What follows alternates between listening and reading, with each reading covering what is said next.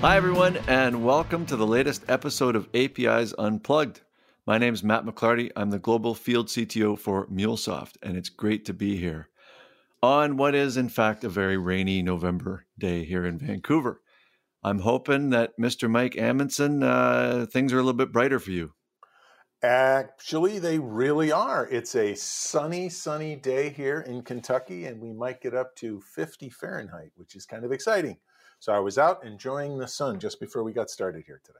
Okay, well, sorry, sorry to interrupt your uh, vitamin, vitamin D infusion there, but uh, no, it's it's it's great to be here. I I think uh, I, I, mentioned this a couple episodes ago how we're we're having an end of year flurry here, so this is uh, yeah. it's just really exciting to be talking with you and talking with uh, wonderful guests, and and that's certainly the case today. Um, for our episode today, we're going to be we're going to be touching on a, on a topic that's been a bit of a recurring theme for us, but I'm I'm really excited about this one. I uh, you know that that that topic is systems thinking, and uh, what happened? Uh, I think it was probably a month or two ago. Um, just in my inbox, uh, uh, I got a uh, you know a request to look at a, a book proposal that was on systems thinking and, and software architecture and honestly, I started reading this this this outline. I was like, "What's going on? This is when can I read this book? Like, where is it?" I was going to Amazon, like, "Hey, can I order the book?" Uh, now it it is in process, uh, being written, but I'm extremely excited about that. But but by that process, um, I looked at, at the the author's name and I did some let's web stalking. I'll, I'll, I'll call it, you know, friend, friend yeah, friendly web stalking. And I'm like, wait, uh, Diana Montalion, where have you been all my life? Like looking at all this stuff, looking, looking, at all the work around systems thinking and software architecture and, and, and conference talks and just amazing, amazing thinking, amazing articulation of so many, so many things that I'd encountered, but hadn't quite articulated as well. So Diana is the um, founder of Mentrix Group, and it's awesome to have you here on APIs Unplugged. Well, thank my goodness. Can we we stop now because I feel like this is what I want people to know about me, and nothing else matters. Really. That's oh no, honestly, That's the best it, intro ever. So it was it was like a mind meld. Like I, I think we were, you know, and we I, I'm like connected on LinkedIn and I sent you a message and like, hey, have you seen this? You're like, oh yeah, I've seen that. And you, you know, hey, I remember you ever come across this book? Oh yeah, I, I always recommend that book. It was I, I it was a I was a bit uh, yeah I was fanning out a bit there. So I hopefully uh, hopefully you realize I'm not not a threatening guy, just uh, just no, a very excited I mean, fan. It's it's I mean of course it's it's um it's who doesn't love when someone loves your work, right? Because you do it all alone in your pajamas and you don't think anyone's ever going to listen to you and everything you say is wrong. And, you know, so to get to feedback loop matters. But also, I think we, we had that um, mind meld because we have shared pain, right? Mm like we we've been in similar similar situations and and experienced some of what works and doesn't and so when that happens it's kind of easy to recommend recognize your kindred right? Your exactly. your yeah, fellow travelers yeah. Yeah. Completely and so so i guess that's our aim today is to really sort of share that enlightenment that we've that we've shared and i know i know it was interesting as well obviously you you knew mike and you you had uh, crossed yeah. paths at events as well so yeah. we had a very similar kind of experience. I can't remember. I think it was uh, New York three years ago, I think, or something like this, where Diane and I just started. I think, I think you walked up to me. We started talking, and again, we were introducing you. I was introducing you. oh, introducing that's what you. it was. Yeah, that's right. Yeah. That's right. That's what it was. And already we were doing the same thing, sharing uh, books and sharing links and sharing all. It's a fantastic it's it's a great experience when something like that happens. So I'm really excited about today. But we're kind of getting ahead of yeah, ourselves yeah. a little bit. Let me, so, but let, I'm really excited. Let me go back to the protocol here. So uh, whenever yes, we have a sorry. guest on our show, right, we always want to uh, we want to understand, you know, sort of the journey into you know into the space into the software architecture space into the global api community so diana what, what what's your background Well, um, so before it's funny I, when people ask me this question, I'm like, do I start with when I was an actor and a writer and living a bohemian life yes, and didn't yes. care about technology? Yes. I go all the way back to there. Um, but as related to the work that we do, um, I um, I was a predominantly back end engineer, and I worked mostly in web properties, uh, information systems, but basically bringing them um, into the digital world and, and enterprise level work so that which in the web is still kind of on the small side um, but i just really fell in love with um, with coding as a problem solving tool and also with information systems and the challenges that we were facing as sort of the modern digital era was happening. It was just amazing to be able to code and have direct impact like a week later and then keep mm-hmm. keep mm-hmm. building things and people you use them and and and everything was changing and everything I knew one week I was I needed to know more the next week. It was just such a um, a wonderful time to be hungry to uh, learn and build things and and develop more more ways to build things. Um, but mm-hmm. the downside or upside at the time it was right was that I also am, you know, contributed to the building of all the monoliths that now we uh, we we say that word and we don't just mean encapsulated software. We we mean all kinds of other things too. Um, and so what what as we were building these single instance software and scaling and scaling and scaling them um, by adding more and more varnish basically is what we meant by by scaling. Um, the world around us was changing right? Now uh, so the economist for example since 1843 they were a print magazine and mm-hmm. then um, and then a digital website for at some point they were one of the biggest drupal instances on the web. So um, really kind of pushing what we did uh, for content software. And then, say, eight or so years later, every article has over, say, 40 destinations, right? It's going to um, at Facebook Instant Articles and Apple News. And um, now they hmm. have films. Now they have more magazines. One of them is only digital in an app. And so, what do we do, right? What do we how do we change? What do we need to change as the paradigm is changing around us? So that's how I ended up basically thinking in systems in, in, instead of strictly in software because I had to. It was a do or die. It was a do or die situation. Well, well, that that was really um, the, the, kind of the first question that came to my mind that I, that I wanted to talk to you about is you have been at, at various sort of tent poles of this whole experience eh, you know content level content strategy web you know delivery implementation strategy information architecture the actual how do you design an information system that actually delivers what people expect? Uh, even thinking then you know getting into complex systems that are connected to each other. At, at each of these steps along the way i mean were these just sort of logical next steps, or were they epiphanies, or were they, were they catastrophes? You know, like sort of falling down. I have to start again. How was that? You covered a lot of material, a lot of places. I mean, there's an there's a industry for each, and you've been across them. What was that experience like? Where it was it a, a just a glide path, or was there more to it? Well, I boy, I really love this question. Um, they something I've thought about, but I don't know that I've ever articulated. And I think the right answer is I don't know. I got lucky. like things just happen. Right. Like, so yeah. I was, um, so for example, I owned an independent bookstore in Missoula, Montana, oh, which was oh, wonderful wow. time, charity, um, but a wonderful yeah. time. And um, so I was really having to convince people that technology was a thing they probably needed. Like it wasn't really, it wasn't wasn't really an up and coming technology center. Um, yeah. And so I I went to Austin. I moved to Austin, which was, and yeah. I had a client call me and ask me about something um, and said, "Yeah, well, you know, we're in Dallas and and we have this this project and it's not really going well, so we want to go to the the experts."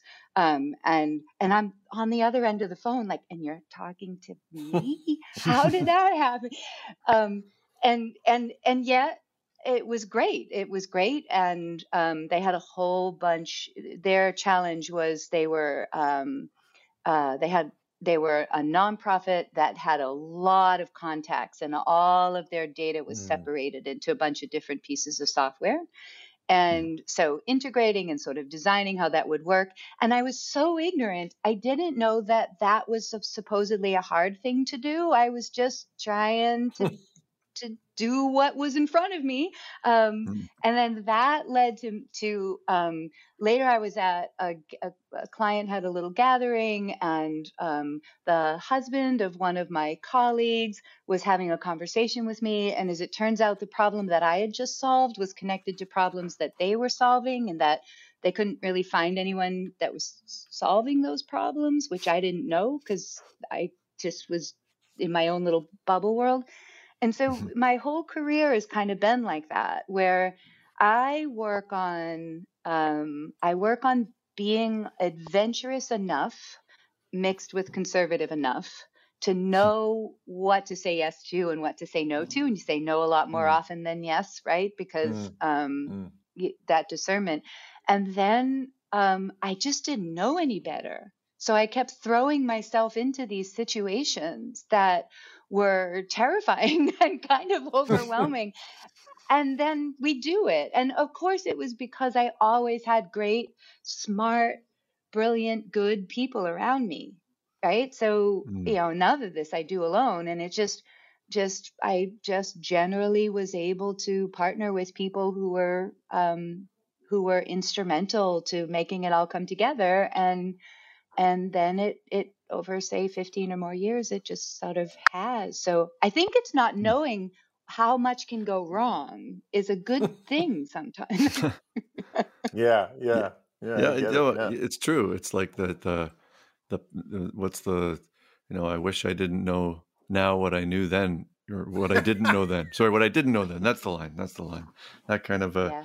you know the the power of uh of of innocence or naivety of youth kind of a thing but yeah but you know i feel almost like there's a there's an analogy there too with uh with how even companies are finding their way in the digital space where they sort of can sort of accidentally enter these different areas and, and succeed as as a pattern more than this very structured intentional approach which can sometimes lead to, to big investment and failure but we'll leave that for now. I wanted to and, and we could probably do a whole episode on like lessons you learned along the way from acting and writing and and bookstore ownership and how you apply that. But for now you know you talked about this shift that you made. You're working with the economist um, on what was more of a, a traditional web property turning it into a multi-channel multimedia um, you know through the ex- social network explosion. I think it was there you as you said you couldn't avoid looking at systems and across systems. And I think here is where you kind of shifted out of the web uh, development world more into the software architecture world. And I think it's great, again, that you kind of went headlong into it or doing conference talks, sharing your experiences. I'm just curious, you know, coming out of the the web development world where, you know, maybe you were, you know, doing just as you said, doing stuff on the fly, getting just getting what's done, what's in front of you done like entering that software architecture world um, because i feel like you might call it software architecture systems architecture enterprise architecture whatever we're calling it it seems like it it kind of uh, it had a it dimmed out a little bit there and then now is like a super important role but, but what was your take entering the software architecture community? Like because you got into it to, to solve some specific problems but you know, how did you see that discipline of software architecture when you first got into it? So this is it's um it's a little bit of a blended um, question because in retrospect I'd been doing a lot of it all along, right? In some way mm-hmm. I do what mm-hmm. I do because it suits me and I always played roles that provided more of an integrative leadership. Like, you know, mm-hmm. how do you mm-hmm. synthesize um, what we know and what we can know into the best possible solution in this circumstance, right? So, kind of mm-hmm. didn't matter what what what circumstance I was in. I tended to be a synthesizer and integrator. Um, mm. So that that to some extent I've gone in the direction I've gone because it suits me to do so. Um, but two, I think your your your question, it there's um there's a sort of gap. Once as complexity increases, there's there's we reach the sort of end of our traditional approaches, the way that we hmm. think and do things, the way we try and control um, behavior and projects and processes.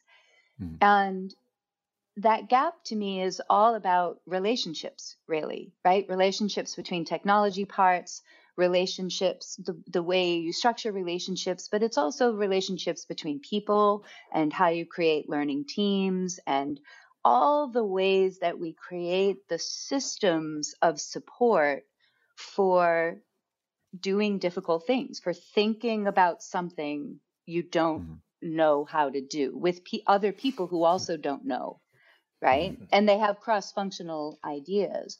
So I really lucked out in that my um, I worked on a, I worked embedded with a lot of organizations, but generally as um, uh, as a part of a professional services team. So we, I've, ge- and that's not been all of my career, but I've generally had a lot of ability to design the structure of our thinking together, as well as work on building the tech. And so, because I came from that experience, it started being so obvious to me when a situation really wasn't going to get out of its own way because it was doing all the things that hold us back as opposed to all the things that help us to innovate and and think new thoughts together. Hmm. So, um, for me, the hardest part about starting to really use that phrase, architect and architecture, is that everybody, and when Mike and I met, it was a hallmark hmm. of that of that week, wanted to fight about what the word means. What does it mean? yeah. Like, is it? It's you know, it's Kubernetes. Architecture is Kubernetes. as soon as you know enough, you can do that and so what i what i discussed and also at the time in which i did it it was less than 3% women and i'd finally i was uh, the only woman mm-hmm. on teams for a long time and that was finally getting better and then i make a mm. shift to to a part that has even fewer. Apparently this is what i'm going to keep doing. Show me where there aren't women and that's the job i want apparently. Point me in that direction. I need more i need more pain in my life that's right. I need more, you know, hear me roar. And so, um, so it was really, it was for, at first I did, I confess, I got very distracted by uh, the argument to define what mm. the difference between software and systems architecture, because I really think there is a difference, um, mm. what architect means, what that skill set is. And so it took me, uh, unfortunately, longer than I wish it did to stop having that argument because it doesn't matter. There can be all different kinds of mm-hmm. architects depending on what a circumstance needs. And I don't have to be the Webster's dictionary of what architectural phrases mean. Like we can disagree. Um, but instead, I started focusing on, you know, back to our opening of pain, started focusing on why are these transformation um, initiatives so spectacularly hmm. fail uh, they fail so so so much. And it's the same software crisis we've had since the 1950s right? It's how we think and communicate. And i didn't want to go too far um, honestly it's so funny i've never said this so here we have true confessions on this podcast. I love this. Um, I didn't want to go too far into it because I was very sensitive to the criticism that I might not be tech enough, hardcore mm-hmm. enough. Mm-hmm. Right? I yeah, it yeah. took a lot yeah. to prove that I had technology expertise and that um, I did as a as a team lead once. Um, we were talking about whether we needed what kinds of leadership we needed as teams were taking on a big new initiatives, and someone said um, said, "Well, team lead that's really team secretary." And I was like, "Whoa!" Oh, jeez. There's a well, loaded word. Yeah. Yeah. Right let's. There. Yeah. Not not even administrative assistant, by the way, but secretary. That's right. I mm. right, and the, and it was yeah. funny because the other guys in the room were like, "What's the matter, Diana?" I mean, that can be. that's just I mean, like okay, but and in, in in fairness, it points to my um, you know that I was doing all the communication, and I didn't want to do all the communication. I wanted to code, but I also didn't want to be viewed as soft or the, the sec, yeah. any of these kinds of things. Sure. And I, I've gotten over that enough and realized, you know what, that's dumb because everything we think and communicate is the only thing in production. There's nothing yes. else in production except what we thought and said. That's it, right? So yep. it's actually a form of leadership and a, a, a skill to cultivate to focus there. So that was a very long answer to your question, but it was a very long journey, difficult journey well, yeah, that's I mean that's really what we're what we're really talking about here, right? Is because the journey you're taking and the journey you're taking others on, bringing others to, is this journey about relationships and complexity, not complication, but complexity and mm-hmm. and information and not just data. I mean, all these other things right, we can think about. You mentioned Kubernetes, which you know, you know has become sort of the uh, one of the, the key buzzwords, uh, and it's a technology. It's it's a set of software. It even has even the name. It's like it's the pilot. It's we're in charge. It's the governor. It's like all these things kind of wrapped into it. Um, but there's so much more. The the other word that's related to it, uh, Kubernetes, is cybernetics, right? Mm-hmm. And we used the word cybernetics, you know, many decades ago, meaning a much more all-encompassing kind of experience. It had a lot more people, a lot more behavior, a lot more humanity in that in that term. So um, that's kind of how I think um, maybe we get back into that sort of systems thinking or you know systems sort of point of view. And and it leads me again. I'm kind of asking the sort of the same questions. Somewhere, somewhere along the way, you must have suddenly figured out, oh, this is systems. This is beyond software. This is more than than that. What you know? When did you? Was there a particular case or a particular event? Was it the Economist? Was it something else? When you finally started to realize there's a whole nother way of thinking about all these parts. Does that make sense? The question I'm asking. Yeah, it does. And there's yeah. three. There's three. There's three pieces of that. But first, I want to. I, I will say that when I first started. Um, like, okay, Kubernetes, I'm going to figure out what this is. I'm like, it's APIs. It's yeah. just it's APIs. That's what that's yeah. what it is. Like I, somehow yeah. it surprised me that I don't I don't know what else I thought, but like it's uh, oh okay, it's not like its own separate brand of thing that we've never seen before. It's no, just you know orchestration. So um so there's there were a few stages, and the first one had nothing to do with the tech. So um, mm. the teams that I worked with and then ended up becoming um, director of, we were um, we were brought in to solve. You know, we like we build we do big projects, right? And we do we mm. do things that generally aren't already done. Like we we only mm. almost always just took on new problems. Mm. And that time of workaholism and enjoyment both at the same time um, it showed me that whether or not um, my teams and I, or I, or, or we um, succeeded, depended on things that really didn't have much to do with tech. It had mm-hmm. to do with the type of thinking, the process of delivery, uh, our whether we would be able to succeed in in that situation um, in the situation definitely had something to do with tech, but we would figure that stuff out. Like we'd go in, mm-hmm. we don't know, but we know how to learn um, tech. Mm-hmm. It was all the other stuff that would either enable or disable us. And so I began to look at opportunities for myself in my career, but also for uh, for the people around me, based on the what I now think of as sort of the systemic properties of the people and the technology systems because they're always the same, right? The the people are organized to match the mm-hmm. tech and vice mm-hmm.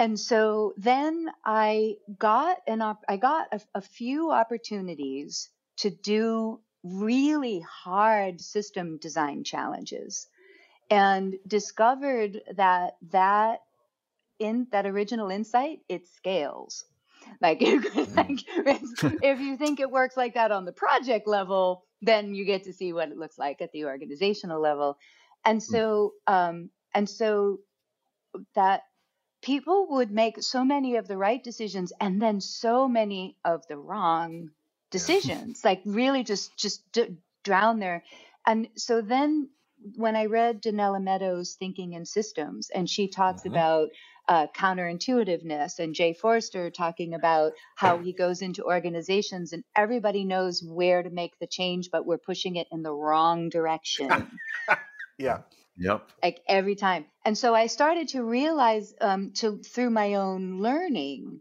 that our problems in tech, they're the same problems in agriculture. And yes. and and monolithic crops and Mark mm-hmm. Bittman wrote a wonderful book, Animal Vegetable Junk, last year, strictly about mm. architecture. He's a food writer, but I quote it mm. on my slides at tech conferences because they're the same challenges. And so mm. this created a, for me a vocabulary for what I mean when I think about systems architecture and that we need we're we're not just leveling up linearly our engineering skills so that the most senior engineer is the architect there's this whole nother skill set that we have to um, begin to practice in order to um, you had said I loved you had said about um, the difference between data and information, and I'd even take that yeah. one step more to say what's knowledge. Like yeah, what yeah. happens when the relationships start um, becoming emergent exactly. in the systems that we're designing? That's what we want, but we are so far cognitively from being able to create that. But I'd like to be, you know, I'd like that. That'd be awesome. Yeah, so you just you just mentioned you know in, in reference to skilling up, sort of linear linear skilling up, and this is I I I found this quite interesting. Um, having having been very excited about systems thinking and wishing everyone were as excited about me or as as I am about systems thinking, um, but I notice you've been using the term nonlinear thinking as a way to maybe kind of get uh, you know make it a little bit more accessible or or take the opportunity to really put your own stamp on what that what this type of insight is all about. So can you kind of like why why use the nonlinear thinking term in is just in place of systems thinking? How's that helped? Well, um, the first is that I I took a workshop on systems thinking from like a business side and it was mm. pretty far away from what I meant in terms of uh, technology architecture. And then mm. started doing some learning about how academia tends to view it. And the challenge is that they're all very valid and matterful, but they're they sometimes even disagree. So we were mm-hmm. having these these these the the definitions were emerging, but they were too they weren't uh, well established or um, integrated. So it was easy to get into the this is what I mean, this is what I don't mean. Oh, it's like this, mm. but it's not like that. And also, um, I, I also maybe even more so mean pattern thinking, especially hmm. for for us. And mm. Edward de Bono's done some wonderful work, and he calls it parallel thinking. And also Peter Senge's um, The Fifth Discipline, which is about learning yeah. Hmm. teams. That's yep. a systems thinking book, right? I mean, that learning yep. teams and our systems thinking teams. And so I realized that if I if I used systems thinking, it was sort of like picking a, a sect, like a state that I would that I would live in and not the other states. And I didn't mm-hmm. want to do that because I want it really does my, I mean I, I should have a hat that says it depends and a shirt that says it and a tattoo that says it depends. right? Yeah. Because everything in systems depends on the circumstances um, yeah. and this. You know, there's there's some universal properties, but knowing what it depends on for me is the definition of architecture. Like you're figuring out what it depends on and trying to work and work towards um, where you want to go, work towards a healthy system, work towards the right kinds of leverage points while still understanding um, why. I, I, had a client who's, who said, he's like, I just went to a meeting with our internal architecture team and they said, this is what we're going to do. And I asked them, why are we going to do this? And they said, because that's what Netflix does. Even though they're, they're, they don't do streaming video, like it's not the right, same right. context. Yeah, and yeah. I get that, right? I get it makes sense why we'd come to these conclusions. I've certainly come to them myself, but that um, that balancing the mm. variation depending on circumstance with best practices and principles is is an art form really and so something that we we need to we need to practice which we don't just really get for free mm-hmm. so um, yeah, so I, I, I, wanted to give people tool bigger. I want to keep building the toolbox of nonlinear thinking. Right. I guess is where. I was going. Is in, instead of limiting it to a, a mm. hammer and a saw. Right. I think I think we uh, anybody who's worked in the space of trying to do this kind of uh, work where you're you're trying to help people understand a system or understand a set of components or understand a set of relationships. Um, you realize so much of it is dependent. It's dependent on who's looking at the system from where your point of view is. Am I on the bottom? Am I on the top? Am I on the side? Am I on the outside? So that it depends is like a, just a wonderful encapsulation of, of of so much of that. So that that you, you kind of touched on this too. So eh, when you're saying nonlinear thinking or trying to help people figure out about actually the, the, the parallel point of view or the pattern thinking how how does that actually like meet up with what we call software architecture i mean can you kind of think of some methodologies or some examples or some patterns this this is good in a, in a general sense in a conceptual sense but how do i apply that where do, where does that go this is like the worst question to ask a consultant i guess but i'm going to do it anyway. no, so take all well, this it the... depends and boil it or something i don't know what i'm saying Right. This is this is the point in which someone uses the word concrete. What I mean, can we have yes. a concrete? Yes. Concrete um, example, please. Explain your work. Example. Um, so I, in a, it this is a, this is such a this is a constant one and a tricky one, and that. So first, I would say that it isn't actually relevant to all of us working in the industry in that it is um, we we don't someone asked me this in an in an interview recently about conceptual load like i feel like i already have enough mm, to do mm, and now mm. i have to think about all this nonlinear thinking stuff like this system mm-hmm. stuff at the same time and that's not actually the case because a lot of the focus is on forming relationships and partnerships and trust among people and all of that right so really there's nothing so much an individual is is doing there are practices the mm-hmm. individual is doing i'm sorry i should say but when i talk about this as how does this impact a, a, a day in the life of a of a software developer um, it, it can be as simple as um, thinking about and maybe redesigning the way that we form relationships with other people's expertise so that we're more effective and impactful with the way we share our expertise, right? Mm-hmm. So that we're able to influence decision making in a way that has more impact and benefit for the code than maybe we have in the past, right? We tend to be siloed.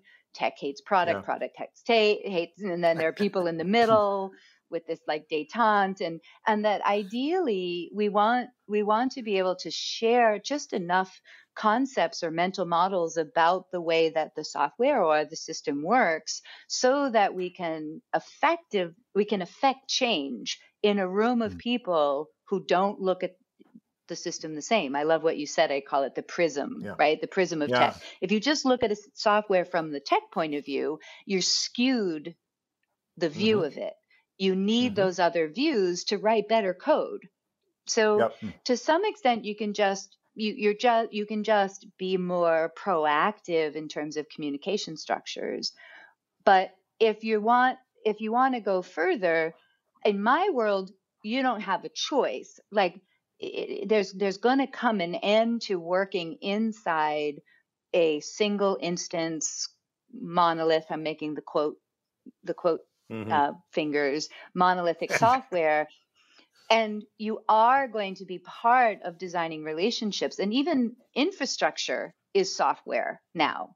So mm, sure. there's not yeah. even ops and you know well there still is right. ops and dev but more and more there isn't right yeah yeah and continuous so delivery if, and all these things right they kind of they're almost a reflection of struggling with this notion of relationships and change and and and um, over a bigger picture right Exactly. DevOps is really, there's a lot of things trying to solve the same problem, which yeah. is how do we design emergent relationships? What are the patterns that actually work for us? And so if you move towards event based interactions or event driven systems, then you, you kind of have to adopt at least some nonlinear practices um, or you're just going to be what is it the uh, distributed monolith in the cloud? Is that the yeah. is that how we're calling it yeah. now? Yeah yeah. that's, that's pretty good. Yeah.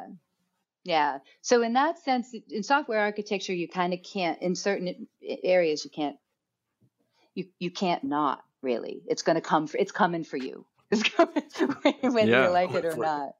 Well, and it, I think I like the way you, you talked about the prism there and the mental models. It just, it does feel like a lot of it is about recognizing all these relationships, communication paths, and the more empathy, the more shared understanding is actually how you get over these things. So I'm just going to kind of 180 that though, because there are patterns, which are great, and we do pattern thinking, and then there are anti patterns. And I have to bring I have to bring this up. This is our controversial section of the podcast. Right. I'm not sure recently, you know, I feel like we might have an example out there of that Meadows quote that you brought up about we're or, or Forrester where we're great at identifying the leverage points and just but we tend to pull them in the wrong direction. So certain big social network has been purchased by a certain billionaire. So Elon Musk buys Twitter and we've all sort of been watching observing what's go- what's going on. I think he he actually tweeted out uh, I, I just found this instantly interesting that uh, Elon Musk tweeted about microservices, right? So I don't know if you saw this thread. He basically was, a, I think it was like a preemptive apologizing to our Android users. Performance is really slow. That's because we're doing more than a thousand RPC calls for every pay or for every every time you open the app, something along those lines. Um, there was a reference to GraphQL on there saying, oh, you know, GraphQL. I'm not sure if he put it in there, but other people were saying, you know, well, that's GraphQL. And then he said, uh, you know, this is because we have microservices bloatware. And then I think Twitter proceeded to shut off a bunch of microservices, which ended up like knocking out two-factor authentication. I think Mike, you might have been a victim. yeah, I st- yeah, the, yeah, yeah, sure. Yep. I, am not sure if they brought yeah. them back up or whatever, but I don't know. I mean, uh, from from a nonlinear thinking perspective, like what are we? What can we learn from this? What are we witnessing here? Oh, this is like I'm like, oh, okay, okay, deep breath. Take a deep breath. deep breath. Um, so, because the challenge with this is there's a lot to say, and um, most of it is noise. That's one of my one of the clearest indicators that there's a systemic problem. Now, whatever, however we define the problem, is that there's a tremendous amount of noise, meaning things being said and drama and inter- that have nothing to do with the system itself and the challenges mm-hmm. that are being faced. Like, and when, and, and that you're having to give a lot of attention to the cult of personality and, and appeasing yep. that as opposed to actually solving problems. That's, a, you know, right or wrong you know that that situation is going to be really hard to find the leverage points, find the places where a small change is going to unlock some uh, much, much bigger and better changes because there's too much noise. So mm-hmm. I, there's a lot to say here that I take a breath and don't, you know, no reason for us really to engage because it would just be opinion giving, right? This is what I think. This is what I think. about him. But in terms of architecture, um, the I, a part of me chuckles because I would love to go into one of the most complex digital social platforms that exist and just blame GraphQL for the problems. like that would just be delightful. Pay me a whole bunch of money. I've solved your problem. It's GraphQL. Like you're not there, there you go. Like the you know, I once was asked to in a in a very big sort of transformational architecture thing uh, to ask to make a model of what the new system should look like. Like that's what we would like. We'd like you to model the new system so we know where to go. And I said, if an architect comes in the room and says yes to that, fire her. Because no one knows. Who knows? Like yeah. it takes time yeah. to understand what's happening in a system. Donella Meadows calls it dancing with systems, and I, I love that phrase, yeah. so I use that. It it's um it's the difference between information and wisdom.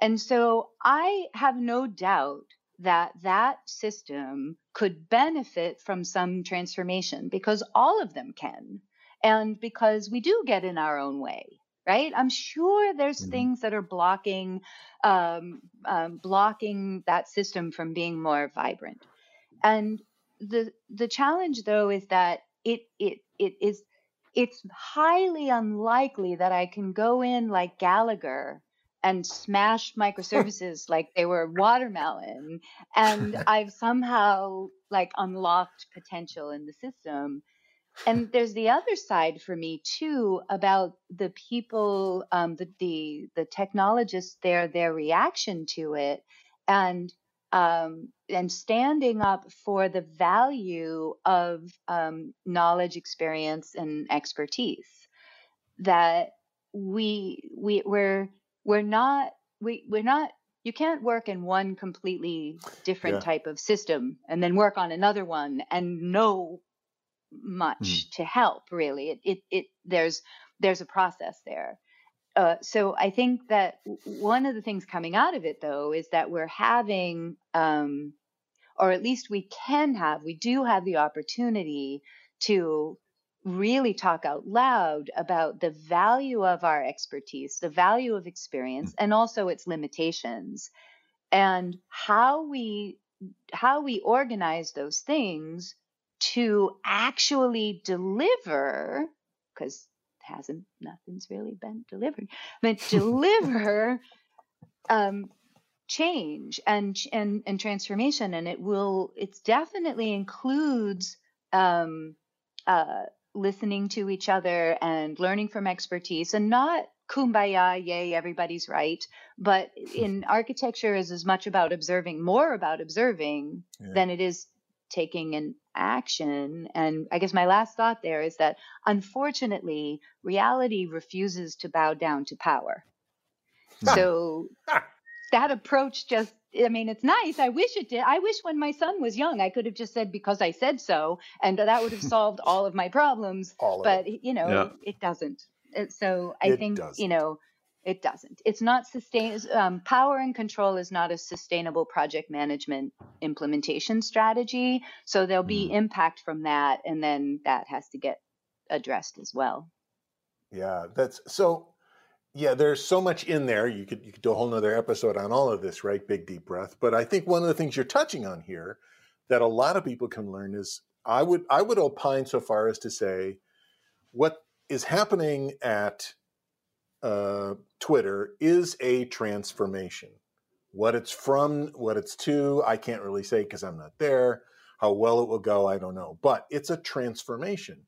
Transformations happen all the time in all sorts of organizations. We may be watching one publicly and have a little Schadenfreude about it, but we all have to deal with these transformations as well. And and that's kind of sort of another level, isn't it? Beyond just software architecture, it's actually you're transforming an existing system. I can't remember who it was that told me this. Remember, wherever you go, you're not you're not building something new. You're changing something that exists. You're you're adding materials. You're taking materials away. When you poke in this place, somewhere far away, there might be some something that goes poke as well, right? So, how do you help people figure out from a business perspective, this this um, now I'm going to use the air quote fingers digital transformation activity. How how do you make sure that that's effective? That that what's going on is the right way to do it. How do you help businesses transform? So this is I love this question, and also I I, I want to go back um, before I, I before I fully answer it to the from the developer's perspective um, mm. One of, I think, a really important skill set, especially for n- people newer in the industry, is to begin to recognize situations in which they can't in- affect change. That's uh-huh. really, really mm. essential. So for me, of course, I don't know anything to our previous company. I don't know anything about the transformation, the real reasons behind it, and all of that. But I do know that um, I'm seeing a lot of the kinds of signs that would lead me to not try it there like huh. i'd take my energy somewhere else because yeah. um because it can't i can work all day and all night but i won't be able to create the type of conceptual change that's necessary for what it is that we're trying to do so i on a on an individual level but it's also from the organizational level as well it's just as important to um, understand what can't work to see the sort of titanic aspect that every situation is likely to have and really discern whether this is something that can even happen. Because you know willing things in willpower if willpower could make things happen that would be delightful and wonderful because i've got lots of extra of that but it, it doesn't right? We have to design we have to design systems that support transformation. So part of it for the individual and for the um, the organization is recognizing and designing the types of um, the type of types of systemic change that enables people to engage in systemic change. So if like so we we had mentioned um, continuous delivery and DevOps and those right. kinds of things, and that's not prescriptive because boy, if mm-hmm. there ever was a it depends, right? It goes there. mm-hmm. Oh yeah. But to some but but you're you're not going to ch- transform a software system unless you're delivering differently i mean it makes no mm-hmm. sense if you yeah. deliver the same way yeah. you'll deliver the same thing so yeah. that that arena is going to be part of what um, of what people do so to your to your question um, there's there's some things that i think really matter right from the beginning and one of them is not taking a command and control approach where you know hmm. show me a, an estimation that's set in stone eh, like written hmm. on a tablet and this is exactly what will happen um, but designing good constraints because it's not just sort of the eh, free for you know it's not a free for all either like wood is built so designing right. those constraints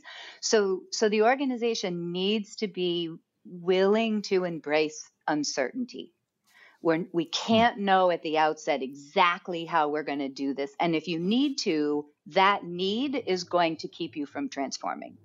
Yeah. So, hmm. what's the tolerance for uncertainty?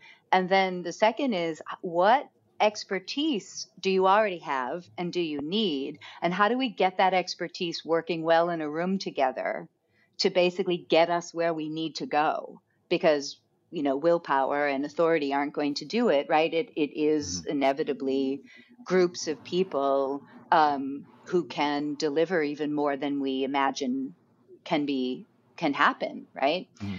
and so that when in for organizations who need digital transformation it's in the beginning um, they don't nec- they haven't necessarily identified why they need it and what it'll look like when they have it and how to create cross-functional a cross-functional uh, view of that change that enables people to succeed at it through through synchronization and synthesis as opposed to through uh, a lot of militaristic management. Mm-hmm.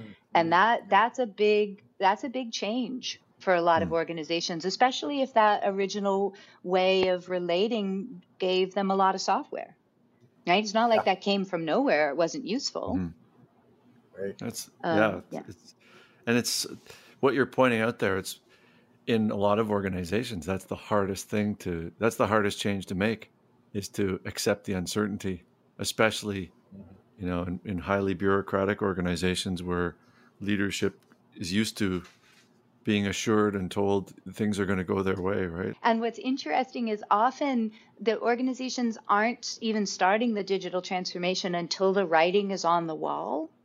Like yeah. there, like there's nowhere else to go. It has to happen, and yeah. still, it can be really hard. To your point, to come to that acceptance that um, they're embracing uncertainty is necessary because what's the alternative? Mm-hmm. Yeah.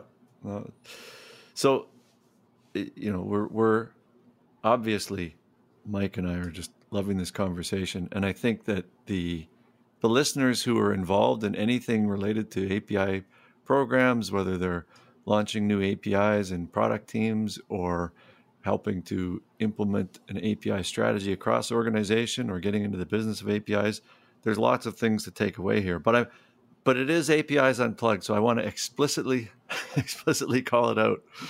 Right. Um, what you you, you mentioned before about Kubernetes, it's just a bunch of APIs. Obviously, in your work in the web space, you've been coming across APIs, and APIs are these just funny little tools. I mean, they're they're they're certainly not the end; they're just a means. But what's your take on system thinking and APIs? Like, um, how does people work in the API space? How can nonlinear thinking help help them out? And and you know how why is it that there just seems to be such a, an affinity between using APIs as tools and you know being successful in some of these nonlinear complex challenges? Yeah, so I um, I love this question, and um, because it to to the point of sort of how is this a concrete thing for people in their in in in daily life. So for for me, um, I really didn't have to think very. I had to think about data structure, but specifically in a MySQL framework and mm-hmm. i had i never had to think about choreography because the software dictated what the events were right like on this event i could hook in and do things and i had information through a query to everything anytime in the code that i mm-hmm. wanted to mm-hmm. so a very happy home it was my own little farmland in which i grew everything right piece of software i grew everything as soon as you take the tiniest little step away, so in my world, it, it, mostly, I mean, we were even using like cron tasks for things. So sure. we really weren't rethinking choreography at all or timing of things. Hmm. But as soon as we started to decouple a front end from a back end so that we could you know uh, control have an application that controls user interaction across multiple devices in multiple contexts and it just mm-hmm. makes sense to do so. And then you have a back end where you have the code and the queries. Now you have a relationship between those two things. And as soon as you have a relationship between those two things unless you're going to, and people have said this, well, we'll just have the two databases doc, talk directly to each other over yeah. my dead body. Yeah. Like, no, no, no, no, we won't. And, and not to say there aren't times in which that's the case, but I'm, I'm partially joking, but mostly not joking. Um, you you start to have to design the conversation, right? How do you mm. design the conversation? And so I think that as soon as you're designing the interface for conversation and the rules and the structure of, of what will happen, you're you're you've gone into the realm of systems thinking, right? Because you're thinking about mm-hmm. the and this and mm-hmm. that. Um, mm-hmm. And so the more um, the more, and this is why when I joke about Kubernetes being APIs, but fundamentally, it is the design of an orchestration of relationships based on timing that is asynchronous, right? That has yep. different rules than software does. So I think for, for, for me in my world, especially, soon as um, APIs, event based interactions, microservices, um, continuous deployment, all these things came into play, we have to develop relationship design skills. And that's really um, a big step into thinking about the system as a, as a whole and the patterns that govern not just the interaction between part A and part B, but the way the whole system interacts. Yeah, that uh, th- again, you touch on so many things. I, tell people often if you're building a, a, sort of a rich ecosystem of APIs, you're really building uh, you're, you're building systems that allow you to talk about a topic. if you're mm-hmm. building an accounting system of APIs, what you're really doing is building a way to talk about accounting. and you don't necessarily you can use the same language to produce a balance sheet, the same language to produce a, a, you know an outstanding billables report, the same language to do payroll. You're creating the grammar and the syntax and the uh, to use information theory, right? Your your ontology, taxonomy, and choreography to allow people to carry on conversations. And I don't really always know what conversations they'll engage in, but they can use this language to do it, right? That's kind of mm-hmm. where you start to think you're creating systems, right? Yeah, I, I not only do I totally and completely love that, like just like writing it down, I really love that. And then, uh, and now I have a now I'm going to have a slide that quotes it for sure.